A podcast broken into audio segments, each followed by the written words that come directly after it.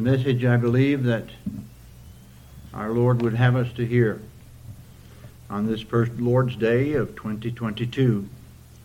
I want to turn you to the Old Testament prophet Jeremiah, and uh, that will be the 31st chapter of Jeremiah.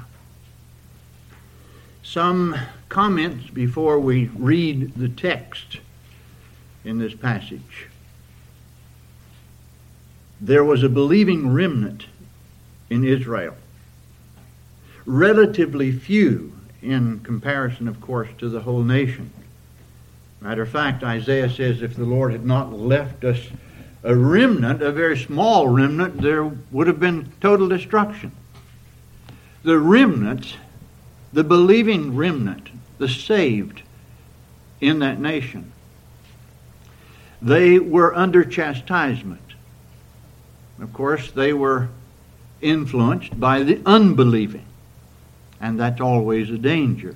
We are charged, of course, not to be unequally yoked together with those who are unbelievers. There will be influence that would be detrimental in that regard. So they suffered, and yet God gave them promise. He gave them promise, even though they too would go into captivity with the rest of the people. God would bring a remnant back and establish them. Christ must come through that nation. And there were those who were relatively few, but God gives them great promise and brings them to great remembrance. And so we look into Jeremiah chapter 31 and we begin reading at verse 3 and read through verse 12.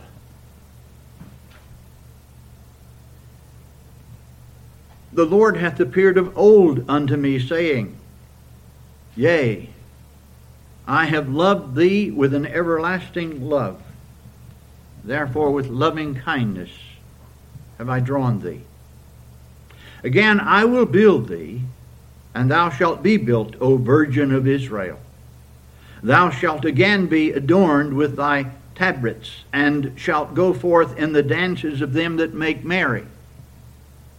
Thou shalt yet plant vines upon the mountains of Samaria. The planters shall plant and shall eat them as common things. For these shall there shall be a day that the watchman upon the mount Ephraim shall cry, Arise ye, and let us go up to Zion, unto the Lord our God. For thus saith the Lord, Sing with gladness for Jacob and shout among the chief of the nations. Publish ye, praise ye, and say, O Lord, save thy people, the remnant of Israel. Behold, I will bring them from the north country, and gather them from the coasts of the earth, and with them the blind and the lame, the woman with child, and her that travaileth with child together. A great company shall return thither they shall come with weeping, and with supplications will I lead them. I will cause them to walk by the rivers of waters in a straight way, wherein they shall not stumble. For I am a father to Israel, and Ephraim is my firstborn. Hear the word of the Lord, O ye nations, and declare it in the isles afar off, and say, He that scattered Israel will gather him, and keep him as a shepherd doth his flock. For the Lord hath redeemed Jacob and ransomed him from the hand of him that was stronger than he. Therefore they shall come and sing in the height of Zion, and shall flow together to the goodness of the Lord for wheat and for wine and for oil, and for the young of the flock and of the herd. And their souls shall be as a watered garden, and they shall not sorrow any more at all. But our text, our text, I want to take from verse 3 of Jeremiah 31 as the first message brought this new year. The Lord hath appeared of old unto me, saying, Yea, I have loved thee with an everlasting love. Therefore, with loving kindness have I drawn thee. Memory is a gift of God to us. But memory can be very painful at times, and memory can be very pleasureful at times. It can cause us great disturbance, or it can cause us delight. Memory is there. We learn, of course, the Lord Jesus Christ when he tells of the rich man and uh, Lazarus who ate the crumbs from his floor, that he lifted up his eyes in hell, and Abraham says to him, Son, remember that thou in thy lifetime didst receive thy good things and Lazarus evil things. Now he's comforted, thou art tormented. Memory. Sometimes difficult things, sometimes horrendous sins that maybe were committed in youth, in times past, can plague one long into old age. Memory, of course, is important. Here, in Jeremiah chapter 31, in the midst of suffering, there were outward troubles, of course, that disturbed inward peace. And this can tend to cause a forgetfulness of the things that are most blessed. Other memories, other things take precedence.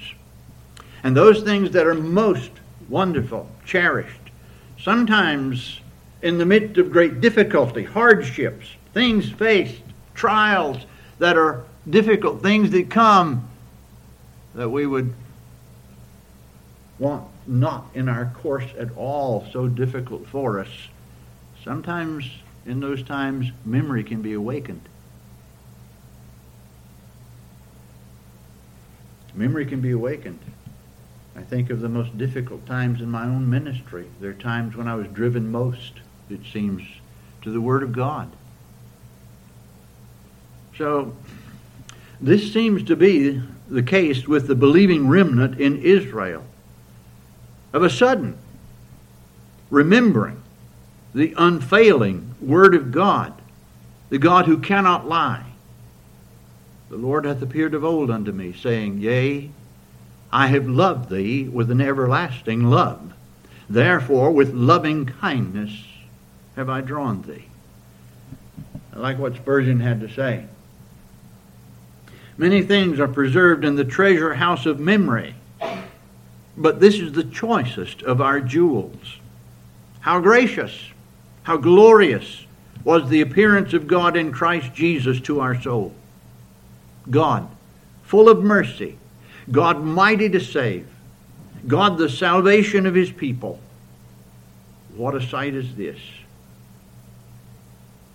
Well, if you read, of course, the context further in Jeremiah, in which this remembrance comes, this most cherished remembrance of all, you'll not find it to be in a context of good and plenty and ease.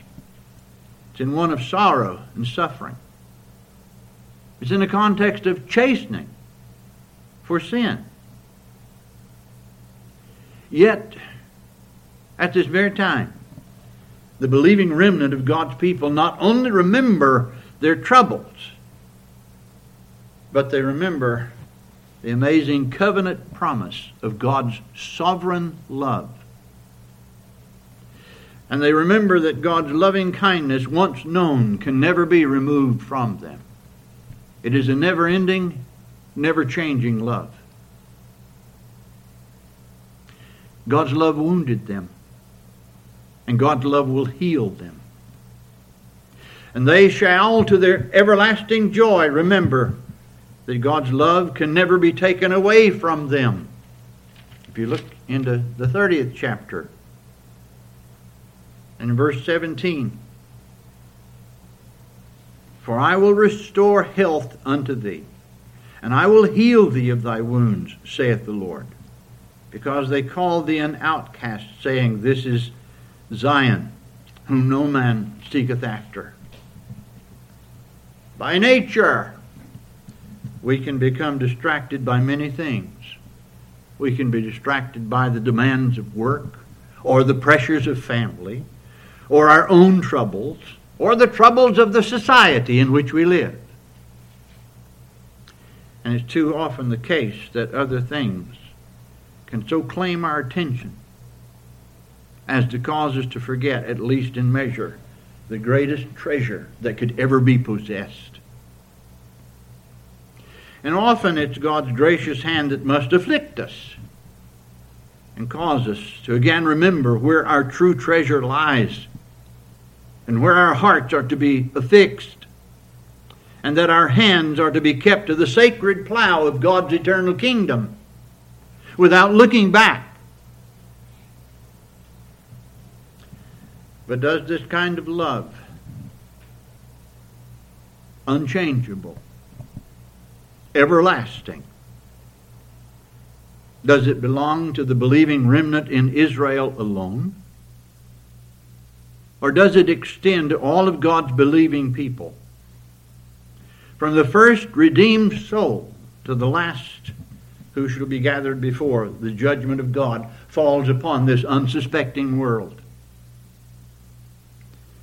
I would remind you that Jeremiah 31 is the new covenant chapter.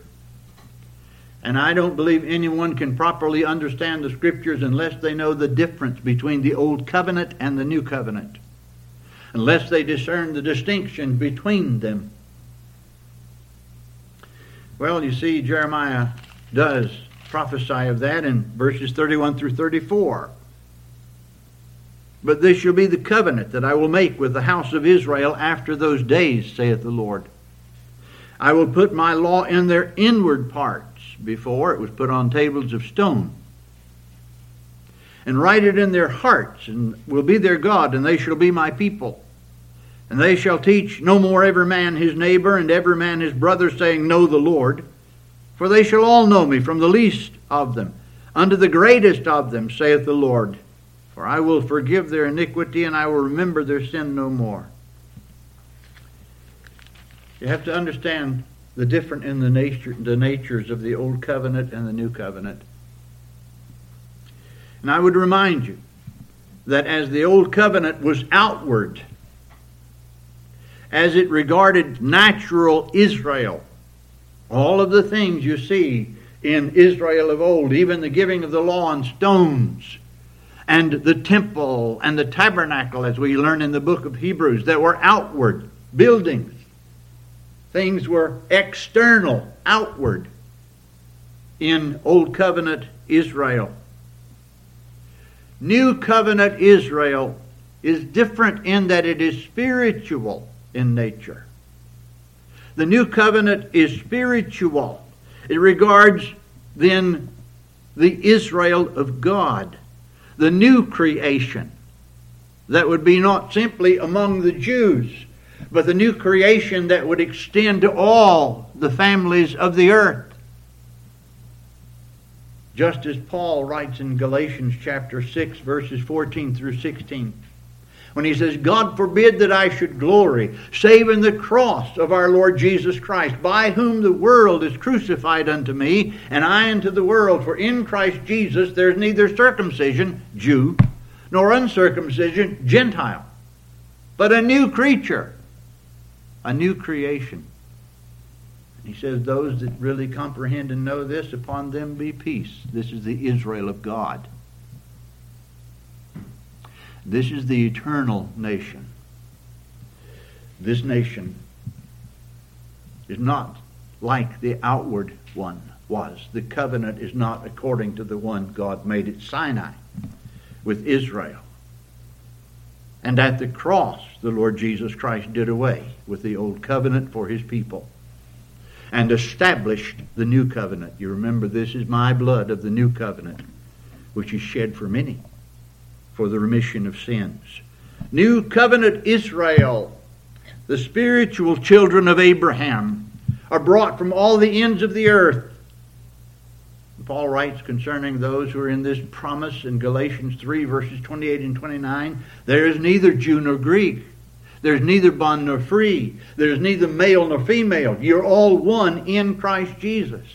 And if you be Christ, then are ye Abraham's seed and heirs according to the promise. This glorious promise belongs to all of God's elect redeemed.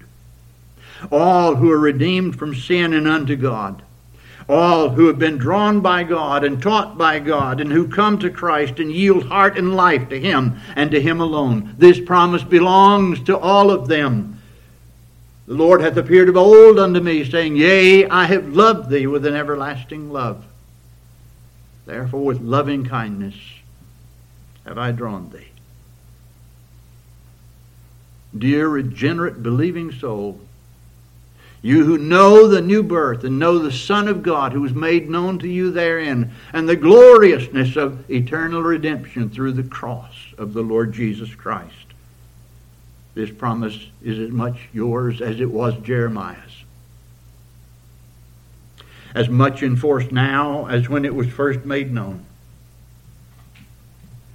So then let us consider first that Jehovah appeared of old Jehovah, God, appeared of old. And Jehovah is the God of salvation.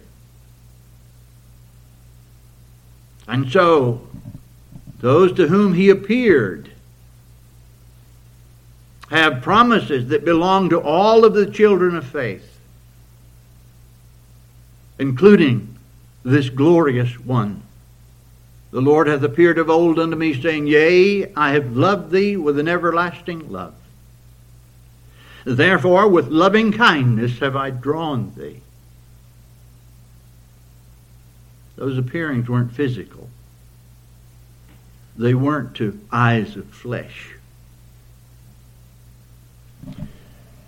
Always in Israel, there was a remnant according to the election of grace. Still is. God's still saving Jews. But they become part of the one true Israel of God, made up of Jew and Gentile in Christ. The Apostle Paul makes that clear in Romans 11:5. Even so, then, at this present time also, there is a remnant according to the election of grace. To this remnant, like the 7,000 in the days of Elijah, when you read of Elijah, he thought he was the only one left. I'm the only prophet. I'm the only one left. All else have apostatized except me. And God says to him, No, no. I've reserved to myself 7,000 in Israel who've not bowed the knee to the image of Baal. To this remnant, like those 7,000 in the days of Elijah, God would add a vast number from all the peoples of the earth, from every kindred and tribe and people on the face of the earth. A people who, though they be not ethically of Israel, yet they are spiritually of Israel, and they are the true children of Abraham. This was the promise that was given to Abram when called out of Ur of the Chaldees, that in thee shall all the nations of the earth be blessed. That promise is reiterated after Abraham's willingness to offer Isaac as a sacrifice at the command of God. But we know that God tried his faith and prevented that from taking place and offered a sacrifice in his stead.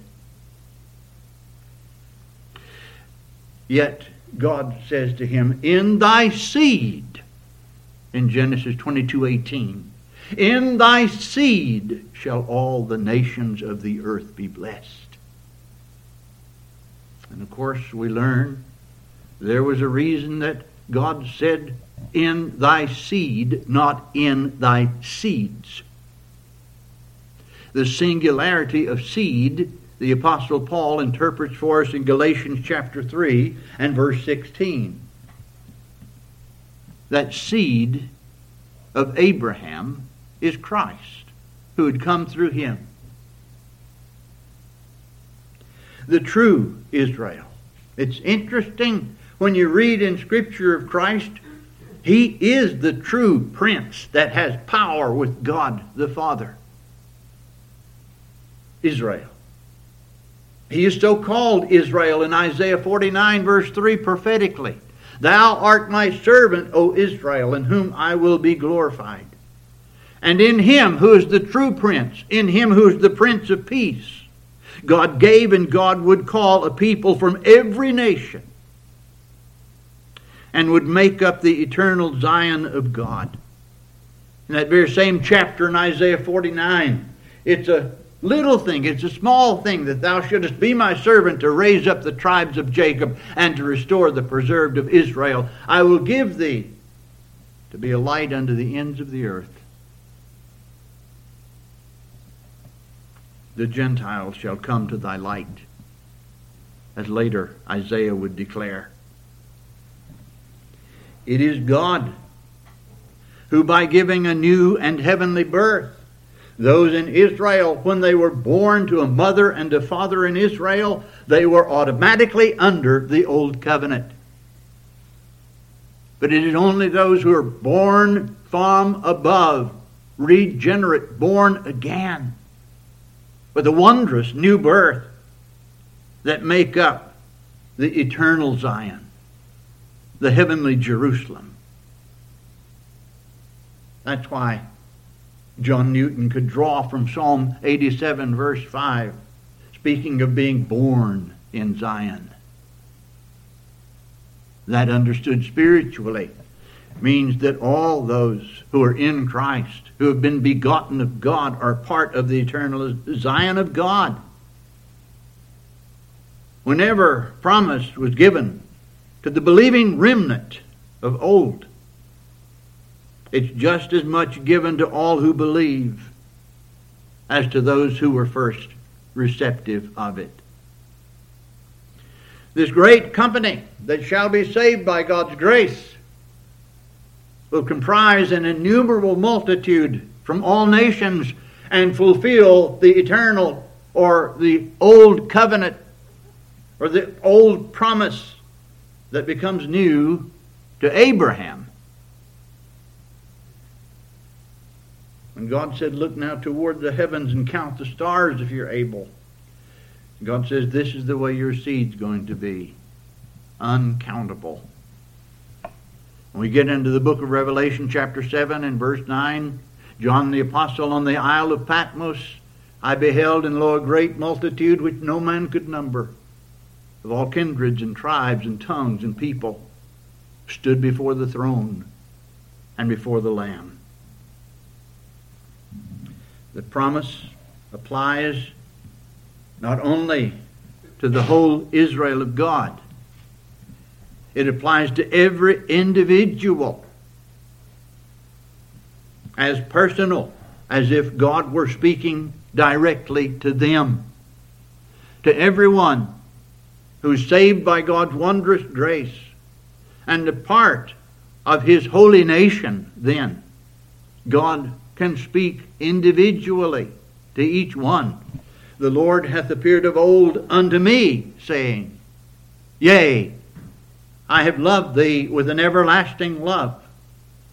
Therefore, with loving kindness have I drawn thee. Did God justify Abraham through faith alone? Was Abraham justified through faith only? Did he believe what could only be fulfilled and come through Christ? the promised seed to him, fulfilling by the cross what God would promise of old, and did so out of an everlasting love. Abraham believed God, the scripture says, and it was accounted unto him for righteousness. Does not God justify every believing sinner who looked toward heaven's God to whom he appears spiritually in the person of the Son of God, the very revelation of God. Who in some way says to that soul, I love you, I gave myself for you, I give myself to you, and calls to come unto him. We're justified in the very same way Abraham was, as in Galatians 3, verses 6 through 9. Even as Abraham believed God, and it was accounted unto him for righteousness. Know ye that they which are of faith, the same are the children of Abraham. And the Scripture, foreseeing that God would justify the heathen through faith, preached before the gospel unto Abraham, saying, In thee shall all nations be blessed. So then they which are of faith are blessed with faithful Abraham. You find that in Galatians chapter 3 and verses 6 through 9. These are the children of promise, who are promised a true blessedness. The promise given by God who cannot lie. The promise that was given of old. The promise that was given to Abraham that can only be fulfilled in Christ. As Paul writes in 2 Corinthians 1:20, in whom all the promises of God are yea and amen. Then, if we understand that this belongs to us who are in Christ, cannot every one of us who've been drawn by God's loving kindness, who see God as He can only be seen by faith in our incarnate Lord, cannot we say also, The Lord hath appeared of old unto me? The Lord hath appeared of old unto me. What an awakening came to our poor souls. My sins have found me out. Sins against the God who created me. Sins against the God who is holy, infinitely, only holy. And I'm lost, undone. Judgment awaits my wretched soul. What an awakening when God makes known to us something of the exceeding sinfulness of sin. And yet, if the full depth of sin were made known to us, we couldn't stand it. We know little, too little about what sin is all about, that separates from the living God and defiles and exposes to a judgment that shall come. How could I escape the damnation of hell? Then did you not hear? And hear with your soul's hearing, and see with your mind's eye that in Jesus of Nazareth, in the words, the works, then in the death of the cross and the resurrection from the dead, that God was in Christ, doing for you what you could never have done for yourself. Those nails were there for you. Those nails hammered through feet and hands were nailed for you. His blood flowed to wash away your sins. His outstretched arms were opened. His voice cried, Come! It is finished. Look unto me and be ye saved. Was not the greatest day of your life. I mean, the greatest day of your life, who have been saved indeed by God's grace, was not the greatest day in your life when the gospel was heard, and in it appeared unto you the Lord of glory and his cross. And in some way you could say, He loved me. He loved me even as a wretched, fallen sinner. And He gave Himself for me. He bore my sins in His own body on the tree. He bore all of the wrath of God against my sins. Now you wanted to be His. Only His. His forever. I'm reminded of a hymn we sometimes sing. Who loved thee most at thy dear cross will truest, Lord, abide. Make thou that cross our only hope. O Jesus crucified. Yes, the Lord hath appeared of old unto me, saying, I have loved thee with an everlasting love. What a glorious truth. What a promise given. The God given truth that assures of a never ending love. Yea, I have loved thee with an everlasting love. This is no fickle man that speaks here. This is no fickle man that gives a promise that he cannot in any way whatsoever fulfill. This is the everlasting God who speaks, whose love is exactly as he is sovereign, unchangeable, eternal. He who through the apostle calls upon us to let your yea be nay. In other words, when you say something, let it be true. He who says, let your yea be nay, surely calls upon us to believe his yea. To know beyond entertaining any doubt whatsoever that his love can never be removed from us, never be diminished, never end. It is the same love with which the Father loves the Son.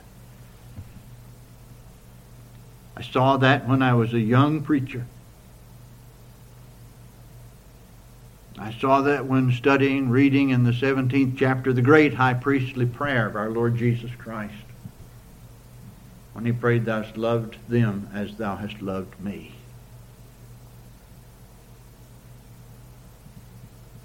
And it overwhelmed my soul.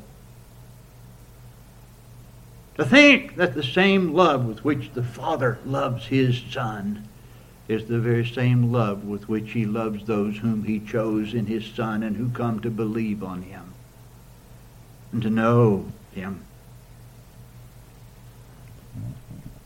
And he, the Son, loves us with the same unchangeable, immovable love as does the Father. Because he is Jesus Christ, the same yesterday and today and forever. It was sin. A horrendous thing that separates from God. It was sin that removed his face from us. and it's sin removed that causes his gracious countenance to smile upon us. Sovereign, eternal, unchangeable love behind it all. Do we not love the fifth chapter of Romans? That the love of God is shed abroad in our hearts by the Holy Ghost which is given unto us. And how is that love shed abroad? And how does it flood our souls? when we behold in truth Jesus Christ crucified. God commendeth his love toward us, and that while we were yet sinners, Christ died for us. Can we ever get over that? That we who deserve nothing but eternal punishment, that the Lord took our punishment? that he bore our sins, that with his own blood, in his death, he redeems us. And now, and now, who can separate us from the love of God, which is in Christ Jesus our Lord? His love loved us before time began. His love will love us when time is no more. Yea, I have loved thee with an everlasting love. What words! What glorious promise! What truth supreme the Lord is giving us! Yea, I have loved thee with an everlasting love. have those who professed at one time to love you, maybe pledged their loyalty to you, maybe covenanted with you to be with you till death us part, Have there been those among you who found so called loyalty and friendship to desert you on a whim? In Jeremiah chapter 30, by the way, verse 14, all thy lovers have forgotten thee. They seek thee not. Yet there is one whose love matters most of all.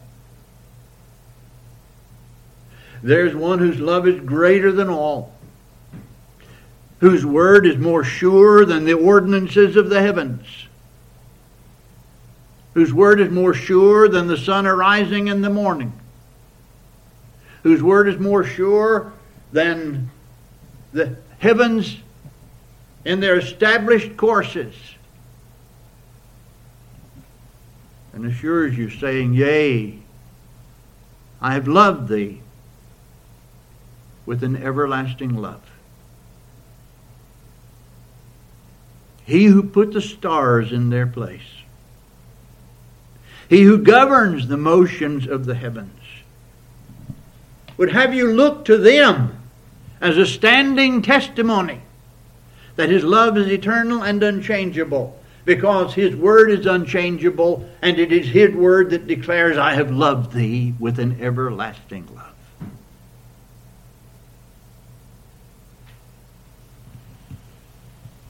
Matter of fact, you find that in Jeremiah 31. We won't look there, verses 35 through 37. The very same truth. God says, Look to these ordinances. You'll know I keep my promise.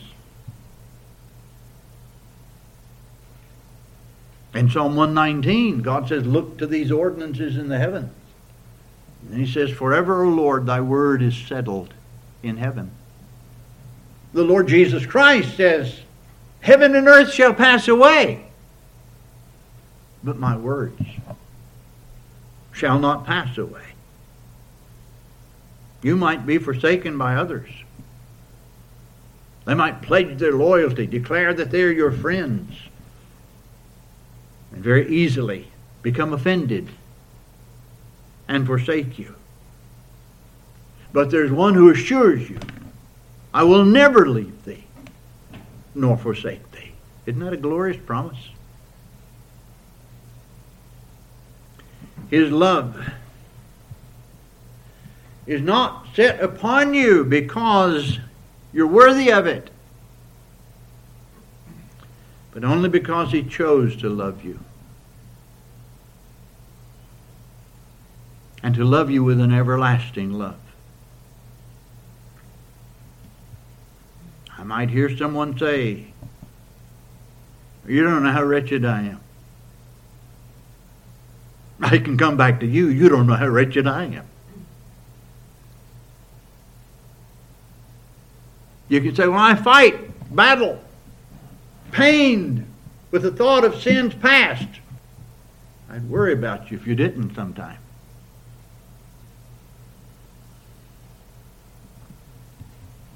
He said, I've not been what I ought to be, not to this day.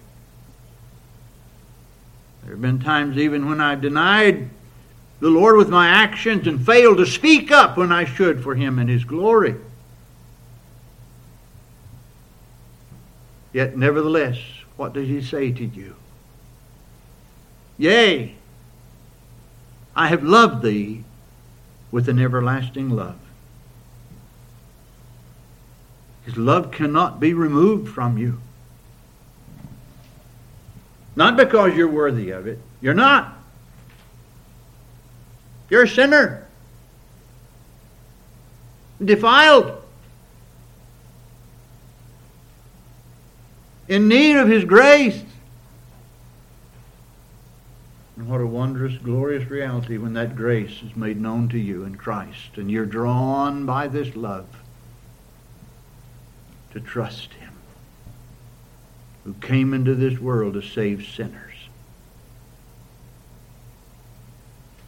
No wonder that dear woman in Luke chapter 7 we read about earlier this morning would disrupt that meeting in the Pharisee's house and come in that place and take the tresses of her hair down and with oil over the feet of the Savior anoint them.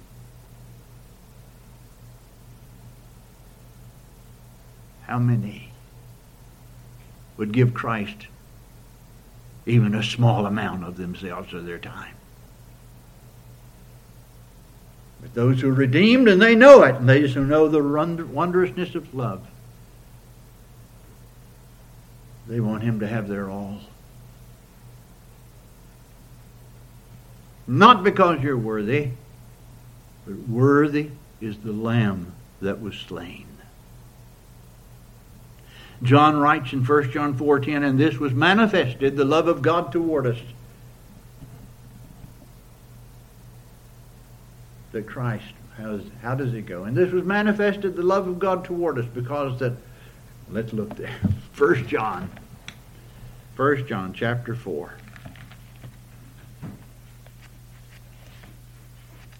This aging process in me gets annoying every once in a while.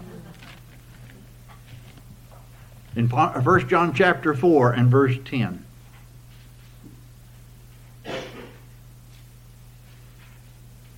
Herein is love.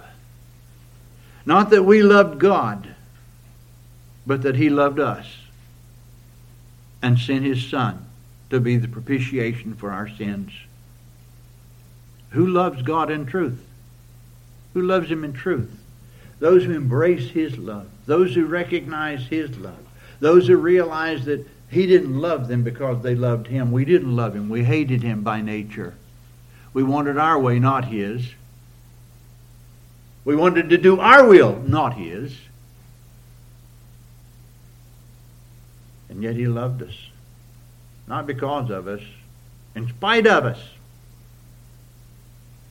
And what kind of love? I've loved thee with an everlasting love. What a glorious thing we hear. What glorious truth that can never be rescinded.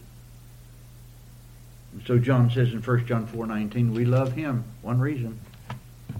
We love him because he first loved us. I hear someone say, well, there are times when my heart seems to grow so old and cold. Cold is what I meant. there are times when, like a hymn, sometimes we sing, prone to wonder. Lord, I feel it. Prone to leave the God I love. Here's my heart, O take and seal it. Seal it for thy courts above. There are times when the heart seems to grow cold. There are times when too much of the world is let in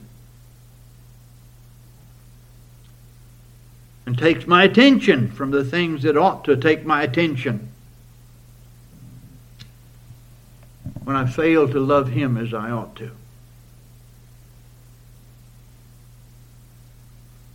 Well, I would have a great deal more concern for you if you never felt that way. Don't believe your feelings. Don't believe your failings. Don't believe your self condemnations. Believe God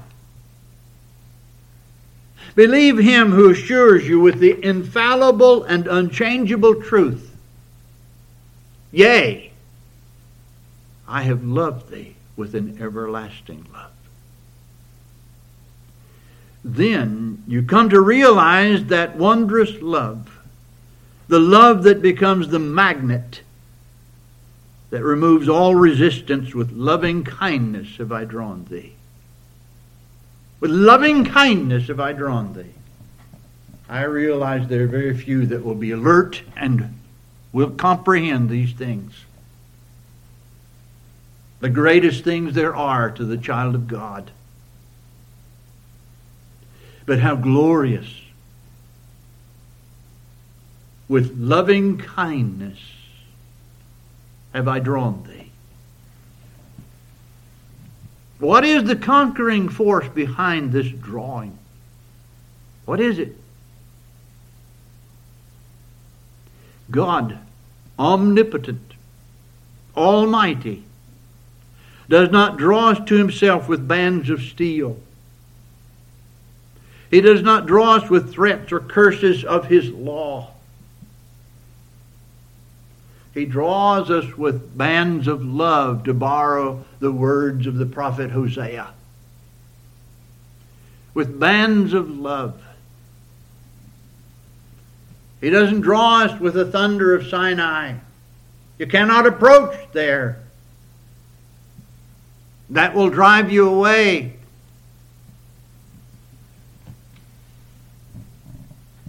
You come because of the love of Calvary. You come because of the love that melts your cold heart. You come because of the love that removes every resistance and stretches forth the scarred hands and says to you, Come, I will not cast you away. It was not the wrath of God, nor the fear of hell, though we may have at first indeed have felt that necessarily. But those two things put together loving kindness, loving kindness. That's what drew us. Conquering after that the kindness and love of God our Savior appeared to us. Then we laid down the weapons of our resistance our enmity against God was then turned to love for Him. And what a wondrous day that was. What a glorious day.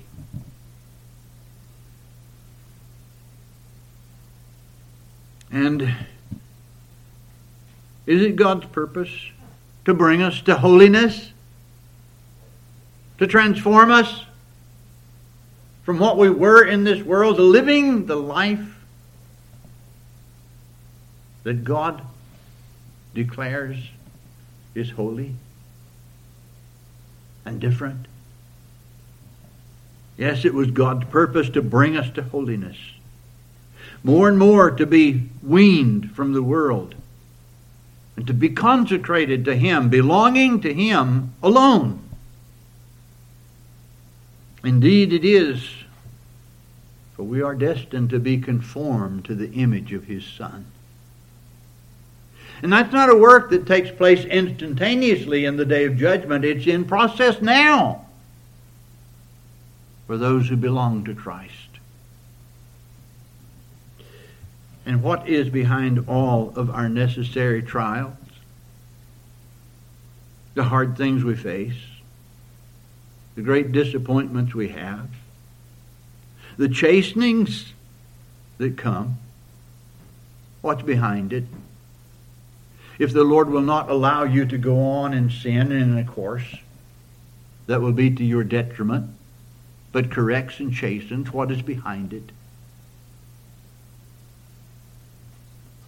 I don't want to be let go on in a course that's detrimental to myself or particularly to the Lord's glory. Do you?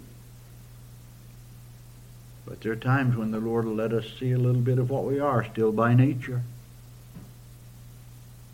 But He doesn't allow us to stay there. Whom the Lord loveth, He chasteneth, and scourgeth every son whom He receiveth. And blessed for us when we know this, when we submit to Him and we accept as from a loving Father that He's working all things toward our eternal good. For in this we can have peace in the midst of our trouble, wherein you greatly rejoice. Though now, for a season, if need be, you're in heaviness through manifold temptations. that the trial of your faith, being much more precious than of gold that perisheth, though it be tried with fire, might be found unto praise and honor and glory at the appearing of Jesus Christ, whom, having not seen, ye love, in whom, though now you see him not, yet believing, ye rejoice with joy unspeakable and full of glory, receiving the end of your faith, even the salvation of your souls.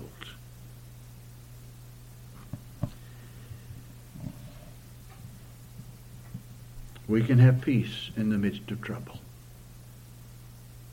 Matter of fact, the Lord Jesus promised in him we would have, though we shall surely have tribulation, trouble in the world. Just one more thing. The love that drew us is the love that draws us. When this love is embraced, when it's embraced in truth, when we realize it in our trials as well as in our blessings, when Christ, who is God's loved gift, is ever before us, and that this belongs to us to the ages of the ages. How could it not conquer us day by day? Day by day. This will lead us to day by day take our cross of self denial, to follow Him who took His cross, and who by it says to us, Yea, I have loved thee with an everlasting love.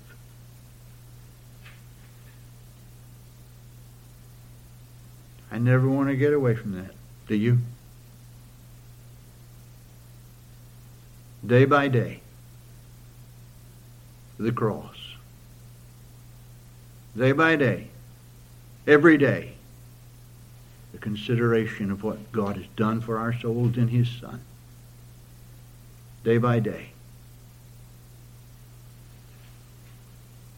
Hearing his word. Yea, I've loved thee with an everlasting love.